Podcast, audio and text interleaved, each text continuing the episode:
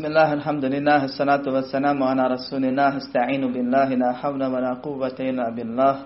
اللهم لا سهل إلا ما جعلته سهلا وأنت تجعل الحزن إذا شئت سهلا اللهم أرنا الحق حقا وارزقنا اتباعه وأرنا الباطل باطلا وارزقنا اجتنابه. ولا تجعل الحق ملتبسا علينا فنضل. عليك السلام. اللهم آت نفوسنا تقواها وزكها. أنت خير من زكاها أنت وليها ومولاها. برحمتك يا أرحم الراحمين. ربنا لا تزغ قلوبنا بعد إذ هديتنا وهب لنا من لدنك رحمة إنك أنت الوهاب. اللهم اجعلنا هداة مهتدين غير الضالين ولا مضلين. يا أرحم الراحمين. اللهم اجعلنا من أهل السعادة في الدارين ولا تجعلنا من أهل الشقاوة. يا أرحم الراحمين. اللهم يسر ولا تعسر. اللهم بارك وتمن بالخير. لا إله إلا الله ولا حول ولا قوة إلا بالله. Ema ba'd. Sva hvala i zahvala pripadaju samo Allahu, gospodaru svih svjetova, savršenom, koji jedini svaki vidi bareta zaslužuje. Salavat i salam na Muhammeda sallallahu aleyhi ve sallame, kojeg Allah posla da pokaže ljudima kako se najljepše ponaša i najbolje Allahu i baretu pučuje. A zatim nastavljamo prije svega sa komentarom bitne poslanice koja govori o četiri pravila kojima čovjek raspoznaje opasnost najveću, a u okviru nje sa podciklusom koji nosi naziv ključevi sreće, komentarušići uvodnu rečenicu i dovu koju je šeheh Rahimahullah uputio čitatelju ove Mubarek poslanice, a u kojem kaže između ostalog i da te učini od onih koji kad im bude data blagodat zahvaljuju, kada budu iskušani strpljivi su i kada grijeh počine oprosta traže jer su ove tri stvari ključevi sreće. Prošli puta smo govorili o zahvalnosti Allahu na blagodatima. Danas ćemo ako Bog da govoriti o drugom ključu ili drugom koraku na putu ka sreći, a to je strpljivost na iskušenjima. I ostane nam ako Bog da za sljedeći put govor o traženju oprosta. Te tri stvari čovjeka čine sretnim ukoliko se objedine. Ispravno razumiju i ispravno primjenjuju. Ukoliko se po njima živi. Jer čovjek na ovom dunjaluku živi između dvoga. Između sabura i šukčura, šukra. Između strpljivosti i zahvalnosti. Sve što nas okružuje se svodi na jednu od dvije stvari. Sve što nam se dešava u životu. Od rođenja pa do smrti. I ono što slijedi nakon smrti, rezultat je našeg obhođenja prema te dvije stvari tokom života, se svodi na blagodat i iskušenje. S tim da iskušenje biva raznovrsno. A i svaka blagodat je iskušenje. Zbog toga se spominje od islamskih učenjaka da je sabor cijela vjera. A poznatija izreka i raširenija je da je strpljivost pola vjere, a zahvalnost drugo pola. Oni koji su uzeli u obzir da je blagodat iskušenje i uskladili su to sa riječima Allaha subhanahu wa ta'ala koji kaže Ledi khalaqal mauta hayata li ahsanu amala. Koji je stvorio život i smrt da vas iskuša ko će od vas ispravnije postupiti. Dakle, stvoreni smo da budemo iskušani, a iskušava nas Allah, kao što kaže u nablukom bi šerri bal hajri fitne, mi vas iskušavamo i dobrim i zlim kao iskušenje, i blagodatima, i musibetima, nedaćama, onda su rekli da je strpljivost cijela vjera. A s druge strane, oni koji su razvili ove stvari, da čovjek bolje razumije, shvati, jer se čovjek jednom dijelu onoga što nas okružuje raduje, a zbog drugoga trpi, pati, bol osjeća, tuguje.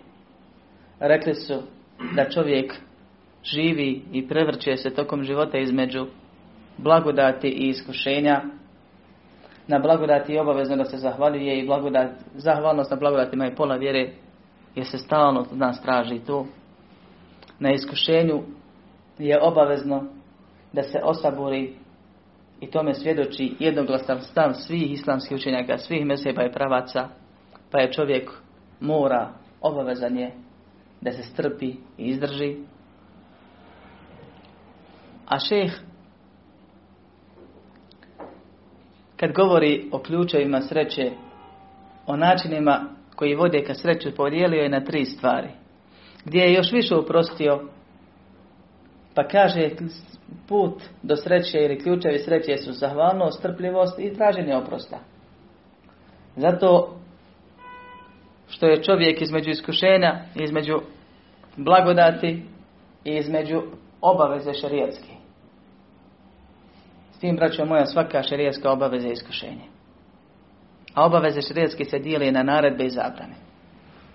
Allah nas je obavezao da radimo farzove i Allah nas je obavezao da poštujemo njegove zabrane. Zato to nazivamo obavezama. Da ostavimo harame. Danas govorimo o saboru pa ću svratiti sve na iskušenje. Spominjao sam prošli puta da blagodat biva iskušenje. Jer je čovjek samim time što dobije blagodat iskušan da li će na njoj zahvalan biti. Pa sam onda objašnjavao stvari koji se tiču zahvalnosti. Danas govorimo o strpljivosti. A strpljivost biva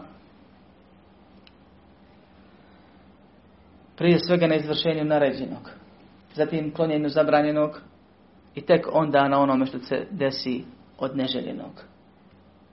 Kažem neželjenog, ne mora znači da je loše. Jer mi smo počašćeni ko nikad niko. Mi muslimani, da obožavamo savršenog gospodara. Savršenog koji ne griješi. Ne griješi kad naređuje, ne griješi kad zabranjuje i ne griješi kad određuje i sudbinu propisuje. Pa sve što te zadesi, to je dobro za tebe. Ako dobro postupiš i dobro razumiješ.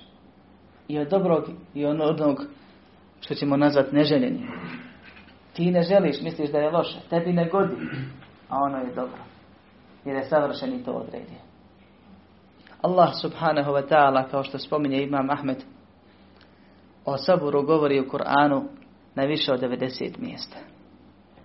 Ibn Qayyim rahimahullah u dijelu Medaređu Salikin tih 90 mjesta razvrstava pa kaže Allah subhanahu wa ta'ala kao što je izgovorio i rekao imam Ahmed alejhi selam rahmetullah burmađe govori o saboru na 90 i više od 90 mjesta situacija i to kroz 16 načina tako što naređuje strpljivost. Wasbir wa ma sabruke illa billah, kaže poslaniku Muhammedu sallallahu alaihi wa sallam. Ti osaburi, a tvoj sabor je sa Allahom, to jest uz Allahovu pomoć. Ne možeš ni osaboriti da se te Allah pomogne na tome. Isbiru in Allaha ma sabirin. Budite strpljivi, Allah je sa strpljivima. Allah naređuje nama i Muhammedu sallallahu aleyhi ve selleme sabr, strpljivost. Allah subhanahu wa ta'ala hvali one koji su strpljivi.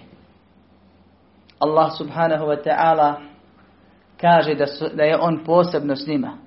Pa kaže inna Allaha ma'as sabirin. Zaista je Allah sa onima koji su strpljivi. Allah subhanahu wa ta'ala šalje radosne vijesti onima koji sabore. Pa kaže o beširi sabirin, ti obradu i strpljivi.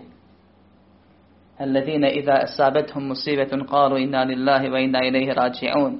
One koji kad ih kakva nedeće zadeci i kažu Allahu i njemu se vraćamo. Svjesni su da je to od Allaha i zadovoljni su s onim što im je Allah propisao. Izdrže, ne bune se. Allah subhanahu wa ta'ala spominje da je da će strpljivi biti bez računa nagrađeni. Innema yuwaffa sabiruna ajrahum bi ghairi hisab. Samo strpljivi će biti bez računa nagrađeni. Allah subhanahu wa ta'ala spominje da je iz počasti prema stanovnicima dženneta odredio da će ih meleci dočekivati i pred njih izlazi sa svih vrata i govoriti im Salamun alaikum bima sabertum fe ni'me uqbed dar. Salam alaik, mir s tobom, dobro došao, ulaziš u kuću mira, nema više belaja, bima sabertum zbog onoga što ste strpili, zbog onoga što ste osaborili, zbog onoga što ste izdržali. Fe ni'me uqbed dar, divno li ovo konačno prebivalište. Allah subhanahu wa ta'ala hvali svoje strpljive robove od poslanika i spominje ih po toj osobini. Allah subhanahu i te primjere možemo naći u Koranu, pogotovo kad se radi o Ejubu. Allah subhanahu wa ta'ala kaže da njegove dokaze, odnosno neke od njegovih dokaza mogu razumjeti samo oni koji su kombinovali sabur i šukur, strpljivost, zahvalnost. Pa na tri mjesta spominje i kaže inne fi dalike na ajatin li kulli sabarin šekur. U tome su zaista dokazi za svakog strpljivog i zahvalnog. I tako dalje i tako dalje. Na 16 načina Allah subhanahu wa ta'ala obećava, hvali, naređuje, postiče i objašnjava propise vezane za strpljivost, gdje traži od nas da budemo strpljivi. A sam sabor se spominje na preko 90 mjesta u Koranu. Zbog njegove bitnosti. Zbog toga što je to pola vjere ili cijela vjera. Musliman, muslimanu je naređeno i obavezan je da bude strpljiv. A šta je to strpljivost? Strpljivost jezički znači sustezanje ili zatvaranje. Može čak značiti i vezanje za neku stvar u određenim kontekstima je došlo. A šarijatski znači da sustegneš srce od kontriranja ili srđbe ispoljavanja i onoga što se u srcu dešava. Od protivljenja. Prije svega dušu da smiriš. Od nezadovoljstva. Srce da ako je nešto bolno, bol se osjeća. Ako je nešto tužno, tuga prisuznaje. I to ne utječe na to. Ali čovjek mora da zna kad ga desi, se zadesi neko iskušenje, da je to od Allaha, da tako treba, da on to ne može promijeniti, ili kad se radi o naredbama koje su propisane, ili zabranama koje treba ostaviti, također. I da se u srcu ne protivi. Jer je to najveći problem. Dijela srca su najbitnija dijela. Ako je u srcu loše, neće koristiti na tijelo ono što je dobro. Pa Allah subhanahu wa ta'ala od dijela nevjerstva Kur'anu spomenuti spominje da je preziranje nečega što je on propisao. Makar to čovjek je radio. Tako je isto sa odredbom. To je veliki problem. Zatim da sustegne jezik od ispoljavanja nezadovoljstva i svoje organe od pokazivanja dijela nezadovoljstva. Primjer toga je da čovjek kaže šta sam ja Bogu zgriješio, šteta, otišao je prerano i tome slične stvari gdje svojim jezikom govori kako nije zadovoljan sa odredbom koju Allah subhanahu wa ta'ala odredio. Ili da se ja pitam, ja bih taj haram halalom učinio, što je još krupnije, ili obratno. I treći stvar, treći dio sabura je da sabure tvoji organi od ispoljavanja, od čupanja kose, deranja košule, udaranja po licu i tome slične stvari koje se dešavaju i to pretežno kod žena, a i često i kod ljudi u velikim, iznenadnim, bolnim trenucima, nedaćano, pogotovo kad se radi o smrtnim slučajevima. Pa se neki pogube toliko da počnu da radi stvari koje nisu normalne, a drugi, zato što je to postao običaj, počnu da pokazuju takve stvari, da ne bi komšija rekla kako joj nije žao za čovjekom, na primjer, i tako dalje, pa i ona čupa kosu i grebe lice i šamara se i tako dalje. Pa kad dođeš da savjetuješ, onda ti kaže, znate kako je. I tako dalje. Jedno i drugo grijeh. S tim da stvarna ispoljavanje nezadovoljstva sa Allahom odredbom je veći od glumi. Jer se ne radi o ibadetu. To je strpljivost. Da osaburiš srcem, da osaburiš jezikom, da osabure tvoje organe. I zato od izreka učenjaka koji definišu strpljivost je da prije iskušenja i tokom iskušenja i nakon iskušenja izgledaš isto.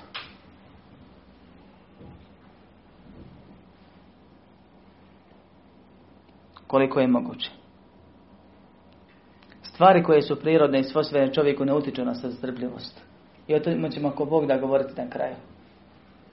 Da čovjek tuguje, da čovjek suzu pusti iz milosti, iz žalosti, sve je to normalno. Ali nije normalno da kreći, dreči, vrišti, pada u nesvijest. I tako dalje. Poslanik sallallahu alaihi ve sellem je pustio nekoliko suza kad je izgubio sina. Pa ga ashabu pitao šta je to Allahu poslanik kaže milost koju Allah usadio u srca svojih robova. I rekao je poznatu izreku srce tuguje, a oči plaću, a neću reći ono s čim je Allah zadovoljan. I žao nam je zbog rastanka s tobom, o Ibrahim, za svoga sina. Ne smeta i ne, ne utiče na strpljivost to što čovjeku je žao svog rastanka. Jer je rastanak privremen. Ili što čovjek osjeća neku nelagodu i nemjer u prsima. Sve dok to nije srčano ispojavljavanje protivljenja. Makar to mi ne vidjeli sa strane. Da sam ja, da nisam otišao, ne bi se desilo, da ovo, da ono. Desilo se, moralo se desiti. Allah je taj koji je to propisao. Allah je savršeno ne griješi. Smiri se i osabori. Hiljadu života da živiš, ponovno bi ti se isto desilo. Hiljadu prilika da imaš, opet bi na isto naležio. Allah upravlja, upravljamo mi svemirom. I zato je saborit na Allahovoj odredbi najlakši. Imaju teže stvari koje se od nas traže. Allah subhanahu wa ta'ala kad govori o Jusufu odnosno o njegovom ocu Jakubu salam kad je izgubio Jusufa a zatim i drugog sina oba slučaja je rekao fesabrun džemil. I time je Allah obraćao da će saboriti. Lijepim saborom međutim tugovao je i spominjao je tugu. I oslijepio od plaća i to je jedan od dokaza da prirodne stvari koje su vezane za čovjeka i normalne kod čovjeka ne utiču na strpljivost. Jer je poznato pravilo u šerijatu da poslanik kad nešto obeća ljudima, kamo li Allahu poslanik to ispoštuje. Bilo koji od poslanika. I da ono što je on uradio poslije otugovanja ne krši se sa njegovim obećanjem Allahu subhanahu wa ta'ala će lijepo osaboriti. I osaborio. I čekao je. Dok nije dočekao. Allah subhanahu wa ta'ala je naredio strpljivost na iskušenjima. A iskušenja imaju tri vrste. Najveće i prvo iskušenje je naredba. Ono što da se radi, ono što je Allah subhanahu wa ta'ala propisao. I najteže je osaborite naređeno. I najsevapniji sabor je sabor na naređeno. Da se pokreniš, ustaniš, i ibadetiš. Da se pokreniš, ustaneš i klanjaš. da se pokreneš, ustaneš i postiš. Da se pokreneš, ustaneš, izbrojiš, izračunaš i udijaš ono što moraš od zekijata. Da se pokreneš i radiš sve ono što ti je farzom Allah učinili vađivom. Za razliku od drugog stepena gdje se od tebe ne traži da se pokreneš. Od tebe se traži da miruješ, da ništa ne radiš, da lijen budeš. A to je strpljivost pri ostavljanju zabranjenog. I to je lakše od ovog drugog.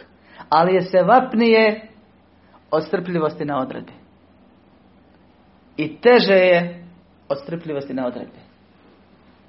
Jer nisi imao u Allahovoj odredbi kosmičkoj nikakvog udjela. Dok u šerijatskog imaš udjela, imaš izbor. Allah ti je dao na izbor. Da li da uradiš sevap ili ne uradiš? Da li da uradiš farz ili ne uradiš? Da li da uradiš grijeh ili ne uradiš? I uvijek si u prilici jedno i drugo. I do tebe je. Šta ćeš odabrati? Allah je znao šta si ti odabrao pa ti je to zapisao. Ali ti si taj koji je odabrao. I zbog toga je se vapnije osaborit na ostavljanju harama, ma koje vrste oni bili, i teže nego osaborit na iskušenja koja su tipa ili vezane za odredbu u onome što nije šerijat. Zbog toga islamski učenjaci porede i kažu lakše je bilo Jakubu osaborit na gubljenju Jusufa i lakše je bilo Jusufu osaborit na to što su ga braća izdala i bunar bacila nego osaborit na iskušenju koje je puno veće od toga kad ga je ona vladarava supruga pozvala da pučini blud. Tad je osaborio i zbog toga je više pohvaljen nego zbog onog slučaja bačanja u bunar. I to mu je se vapne i to mu je bilo teže. Kad te neko izda, prevari, naudi ti na ovaj ili na onaj način, ti znaš da je to propisano. I znaš da ti nisi u tome ništa učestvovao. I ti si odmah u u pola rahat. Dok kad ti nešto izabereš i da bereš, onda te kopka, jesi li pogodio ili nisi? Prva stvar. A sam izabir je problem. I iskušenje. Kad trebaš krenuti da uradiš dobro djelo. Kad trebaš ostaviti haram. Momak. Neoženjen. Lijep. Privlačan. Sam. Na dvoru zaključan. Rob. A robome se uvijek progledao kroz prste u odnosu na slobodnog. Stranac, stranci gubi, imaju manjak stida u odnosu na ono koji je u svom mjestu. To je poznato. Lakše učini grijeh negdje na strane kući. Zove ga ugledna, lijepa, koja je zaključala sva vrata, koja mu je inače nadređena. I je rob kod nje u tom periodu. Koja mu prijeti da će biti ponižen, da će biti zatvoren. Jer nije samo jedan slučaj bila. I poslije toga mu je pokušavala. I on odbija. Osabori. Na ostavljanju onoga što je zabranjeno. I to je puno teže uraditi nego osaboriti kad te neko baci u bunar i zda proda. I ti tu ništa nisi uradio. I znaš da je Božja odredba. I primjeri mnogi drugi postoje. Pojente ovdje da znamo da je sabor na izvršavanju naređenoga najsevapniji i najteži. Nakon njega dolazi sabor na ostavljanju zabranjenoga, a nakon njega dolazi sabor na Allahovim subhanahu wa ta'ala odredbima koje nisu šarijatskog tipa, na iskušenjima u imetku, u životu i tako dalje, u zdravlju, u porodici. To su iskušenja najlakšeg tipa a nažalost, da se današnjim muslimanima priča o iskušenjima, oni svi zamišljaju ta iskušenja. Poslanik sallallahu alaihi ve sellem je dovio i to je običaj učenjaka i mama na teravijama i dan danas sačuvan la teđan musibetena fi dinina. Nemoj da naš musibet, naše iskušenje bude u našoj vjeri. To je najveći oblik iskušenja. Kad te Allah subhanahu wa ta'ala iskuša u vjeri. Jer vjera je najvrednije što imaš. Što bolja vjera, ti si sretniji na ovom i bogatiji, uspješniji, ugledniji, vječno na ovom svijetu. Hoće proći kako god prođe. A mi odmah iskušenja nam je ako smo šta izgubili, pogotovo od novca i metka. Pa nekako lakše ljudi i porodicu podnesu. Hajde Bog dao, Bog uzeo. A kad pare dođu i nestanu, onda se kuka. Onda se pamet gubi. Onda se problemi pravi. Onda se sveti. Onda se traži makar na haram način se što prije nadoknadi. I tako dalje, i tako dalje. Cijeli život se pamti. A ne smije biti tako. I ne valja tako. Nismo zbog toga stvoreni. Pola života radimo da i metak sakupimo i uglavnom tu uspijemo. Koliko toliko. Drugo pola života isti taj metak trošimo da zdravlje povratimo i nikad ne uspijemo. I sve na kraju završi tako što iznad tebe trava naraste. A to nije kraj. To je početak pravog života. Gdje ona duša koju smo zapostavili i njen odgoj počinje da osjeća više nego tijelo na kojemu smo i za koga smo radili. Na ovom svijetu tijelo osjeća više. U kaburu duša osjeća više. I onda dođe ahiret proživljenje gdje je 50-50. Pravi život. Allah ga naziva pravim životom. Ahiretski život. Pa ako je patnja, onda je prava. Potpuni osjećaj. Ako je užitak, onda je baš užitak. Ne može se porediti sa ovim užicima svim. Bilo koja vrsta užitka dženeckog. Znači jedna vrsta užitka, užitak u jelu jednog zalogaja u džennetu je vrijedniji od svih užitaka na dunjalku zajedno. Patnja džehennemska. Jedan tren jednog oblika, raznovrsni se oblici patnje. Je neuporediva sa svim patnjama na dunjalku. Život brzo prolazi. Smrt nam dolazi brže nego što mislimo. I na nama je da se zapitamo, ako smo dobri, pa što nas onda Allah iskušava i kažnjava? To je jedna vrsta pitanja na koju ima odgovor, a ne bi vjernik trebao da se pita. I druga stvar, pošto iskušenja mora biti, nekome se povećavaju, nekome se smanjuju, a blagodati zaboravljamo, a izbrojati ih ne možemo kad bi htjeli da brojimo. Šta je na nama činiti? Da izdržimo ono što nas pritiska, a da položimo i uspijemo i sačuvamo onoga čega se istinski bojimo i strahujemo, to je ahiretska patnja i dobijemo te oživke čiji je jedan bodi od svih dinamičkih. Kažu ljudi, je li moguće da Allah iskušava onoga koga voli?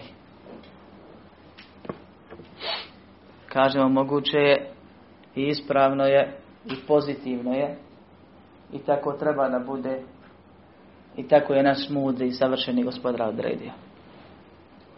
Došlo je u hadisu da najveća iskušenja imaju vjerovjesnici. Thumman emthal fal emthal, kaže sam. Zatim oni njima slični, zatim oni njima slični. Što slični vjerovjesnicima u vjerovanju, to su veća iskušenja. Allah subhanahu wa ta'ala također spominje jedno pravilo koje sam ja ovdje dva puta već spominjao, ali sad je prilika da ga ponovno spomenemo i razradimo za Allahovu pomoć. A to je zašto dolaze iskušenja, otkud ona? Kaže ma sabekom i musibetim fe bima kesebete idikum a ja'fu an. Što god vas od nedaća zadesi, to je zato što ste vi zaradili, Allah mnogo i oprosti. Pa čovjek se nađe kad ga neki belaj, nek što neželjeno, neka nedaća pogodi između dvije stvari. Da li je to što on liči na poslanike, što je on tako dobar vjernik, ili je to što je on to zaradio. Ili su jedni i drugi zaradili. Zašto u jednom hadisu da Allah subhanahu wa ta'ala čovjeku zbog nekih dijela dobrih To je pojašnjenje. Allah subhanahu wa ta'ala čovjeku odredi stepen visoku džennetu. Pa ga on ne može da dostigne svojim dijelima. Pa mu Allah subhanahu wa ta'ala propiše iskušenja na kojima on osaburi i time se digne, a i to su djela. I time se digne na te stepene koje mu je Allah subhanahu wa ta'ala propisao. Ovaj hadis i prethodno spomenuti govori o tome da su iskušenja propisana s ciljem podizanja deređa. Jer su vjerovjesnici i poslanici oni koji imaju najveće stepene i jer Allah čovjeku unaprijed odredi deređu a on svojim dijelovima lijen, slab, spor pa mu propiše musibete i pomogne ga da osaburi pa ga podigne na taj stepen. U ajetu kojeg sam spomenuo, citirao, Allah subhanahu wa ta'ala kaže šta god vas zadesi, to ste vi zaradili. U drugom ajetu Allah subhanahu wa ta'ala poslaniku govori Ma asabake min hasanetin fa min Allah što te zadesi od dobra to je od Allaha asabake min sayyi'atin fa min nafsik a što te zadesi od zla od loše, to je od tebe.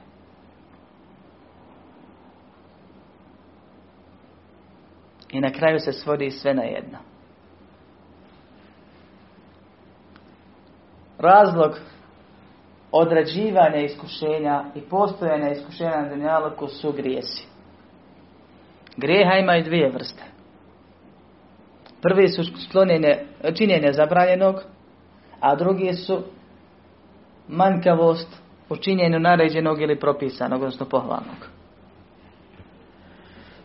Poslanici, alaihimu sanam, su bezgrešni kada je u pitanju dostavljanja poslanici.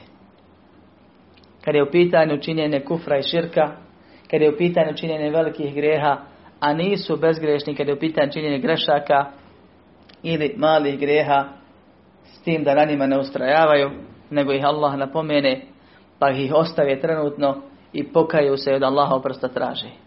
Dokaz za to su, jer nemam vremena se ponavljam, svi ajeti u kojima Allah pokori poslanika i poziva ga na oprost. Čitajte Kur'an, naćete mnoštvo slučajeve. Od zabrane i sura tako nosi naziv do nekih drugih situacija.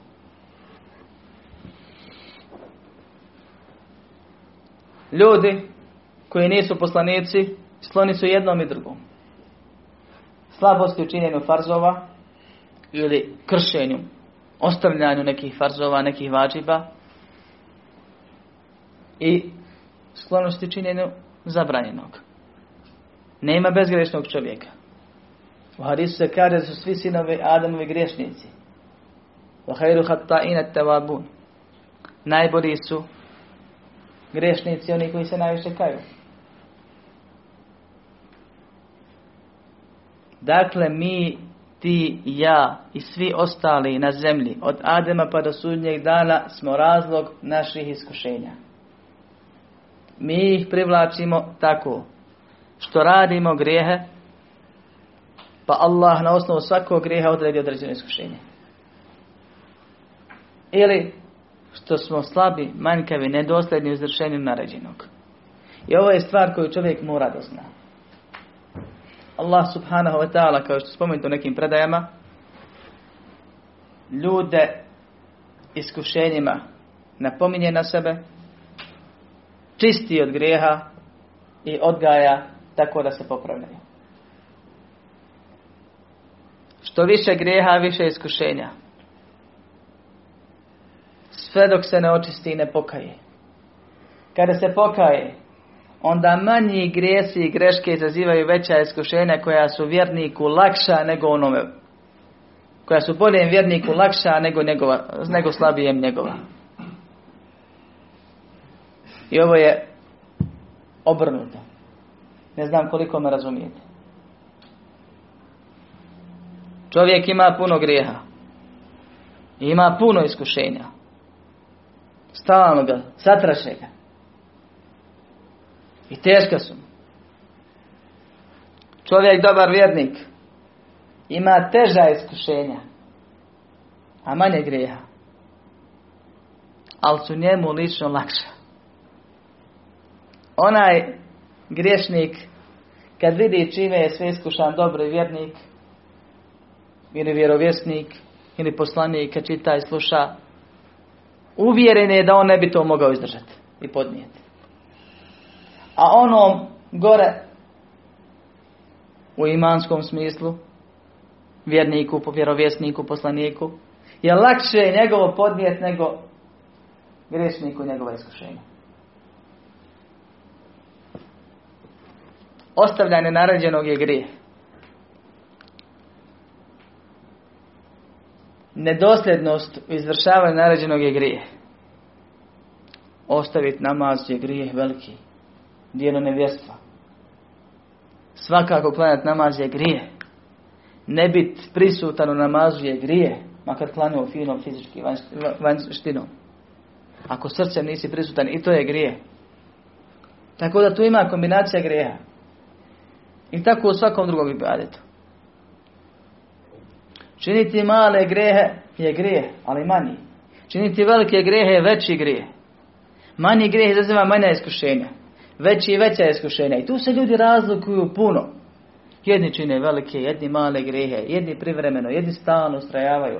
Jedni su sve to ostavili, pokajali se ili ih prevari, jedni su bezgrešni. Pa se ponekad grijesima vrate. Ali su zato u pitanju naređenog samo na farzovima stali. A na file popravljaju greške u farzovima. I bio je uzrok koji svaka druga dobra djela brisanju greha. Pa bi čovjek trebao da analizira sebe. I kad god mu se dese grijesi, odnosno iskušenja, da razlog tome u njegovom srcu i njegovom vjerovanju budu grijesi. Da ne misle da je on sad dostigao neki stepen, pa ga Allah diže na deređe tim iskušenjima. Makar i bio u tom stanju. Jer čovjek sebe najbolje poznaje. I ne zna da li mu je isto oprošteno od onoga što radi. I zna koliko je nedosljedan onome što treba da uradi. I zbog toga treba o sebi da misli manje, a ne više. Da ne bude samo zadivljen, samo zaljubljen. Da ne ima o sebi visoko mišljenje.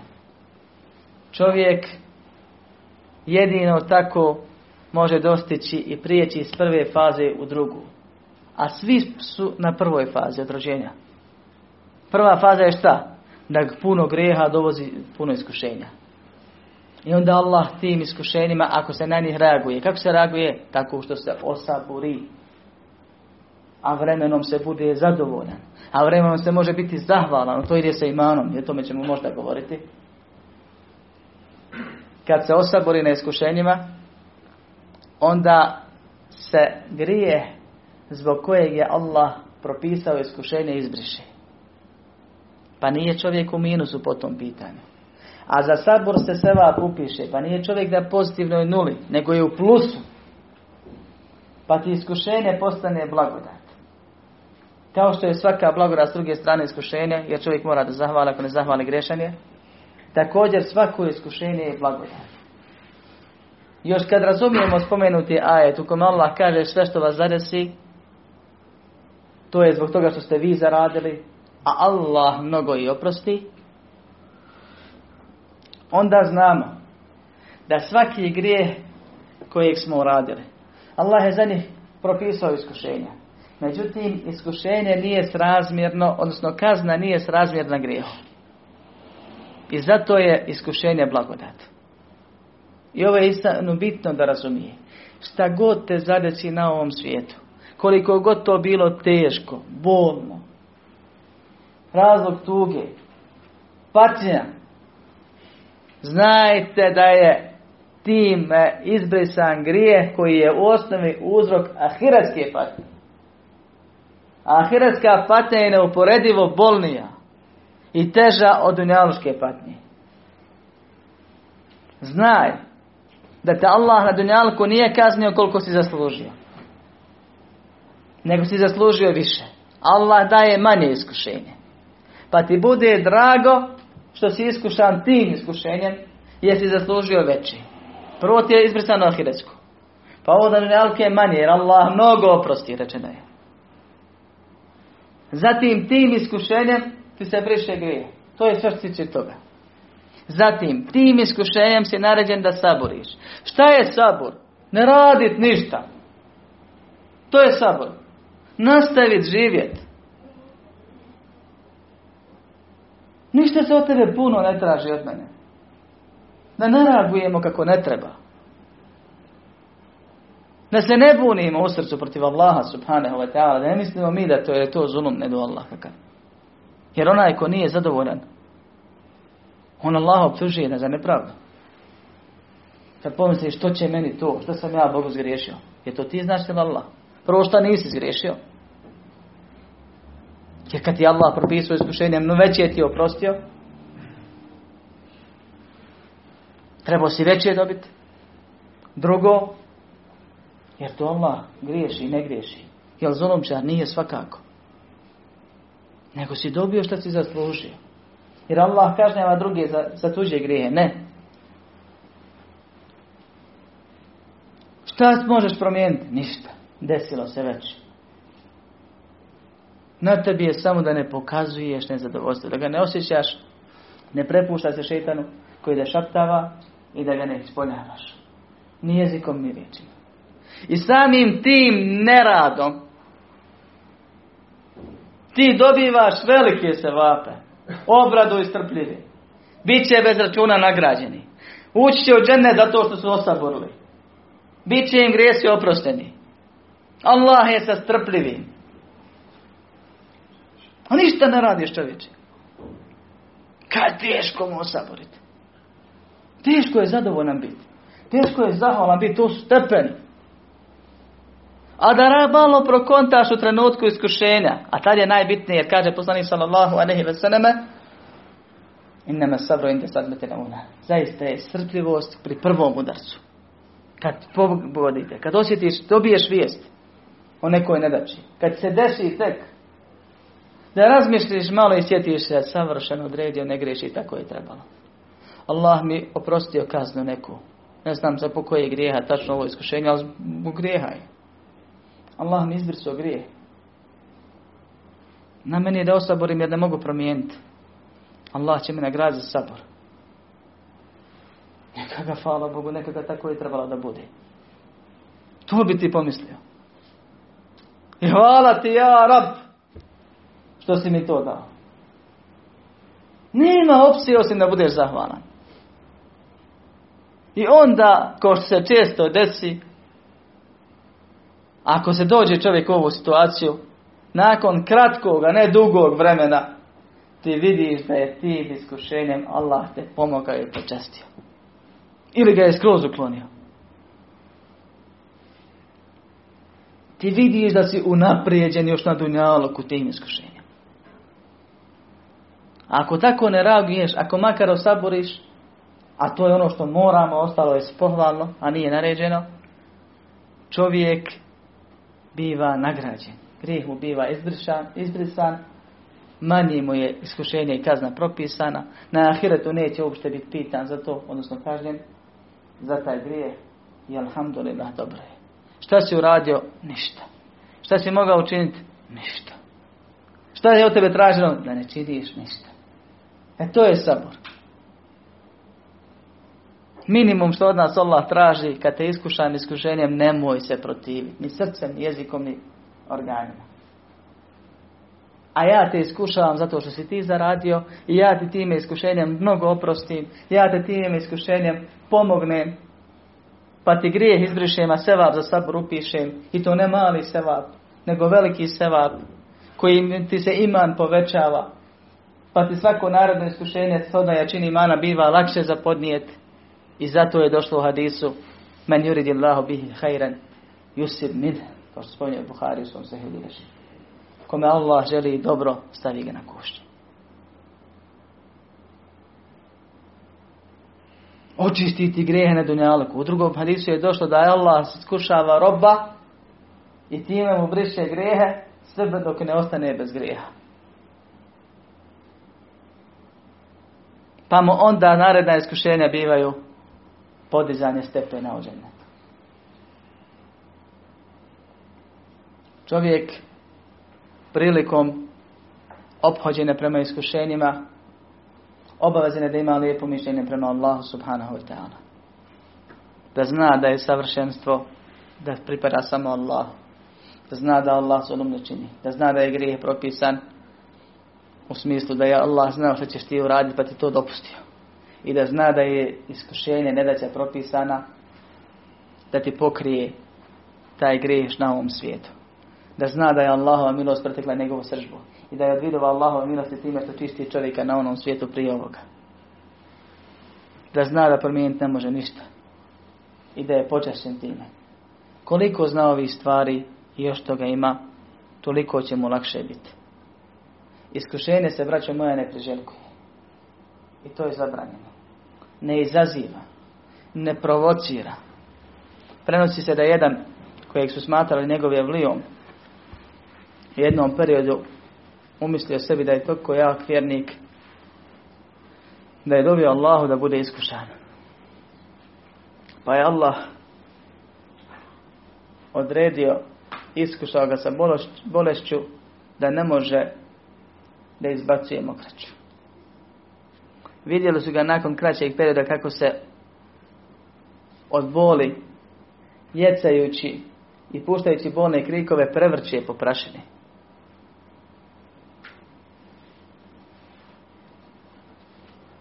A nije ga Allah iskušao nečim većim. A mnoštvo većih stvari mi bi možda mogli zamisliti. Nego na jedan blagi primjer, na jednom blagom primjer pokazao njemu i ostalima i ostavio ga ibretom drugima. Kako se može čovjek uvaliti u nevolju zato što ne zna pravila ophođena sa svojim gospodarom. Allah je rab i on radi šta hoće.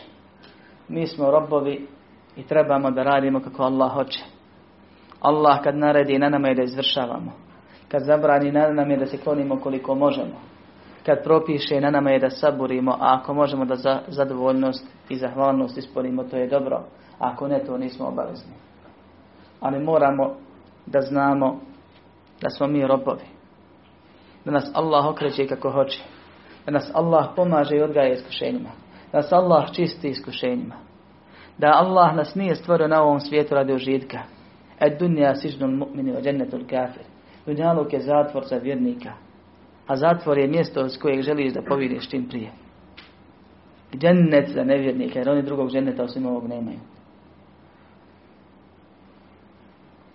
Čovjek ne bi bježao iz zatvora da ne zna da je sloboda bolja i ljepša. Da nema tamo negdje pobjeći. Da mu je sigurno bolje. Allah subhanahu wa ta'ala nas zove i kaže fafirru ila Allah. Bježite Allah. Bježi od greha. Bježi od belaja.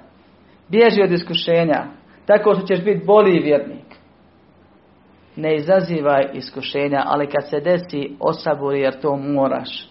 I znaj ove stvari koje si čuo i bit ćeš ako Bog da sretan I vidjet ćeš za kratko vrijeme kako je to iskušenje hajr. A ako se desi da ne vidiš na ovom svijetu, sigurno će se u to uvjeriti na ahiretu. Šta god da te zadesi.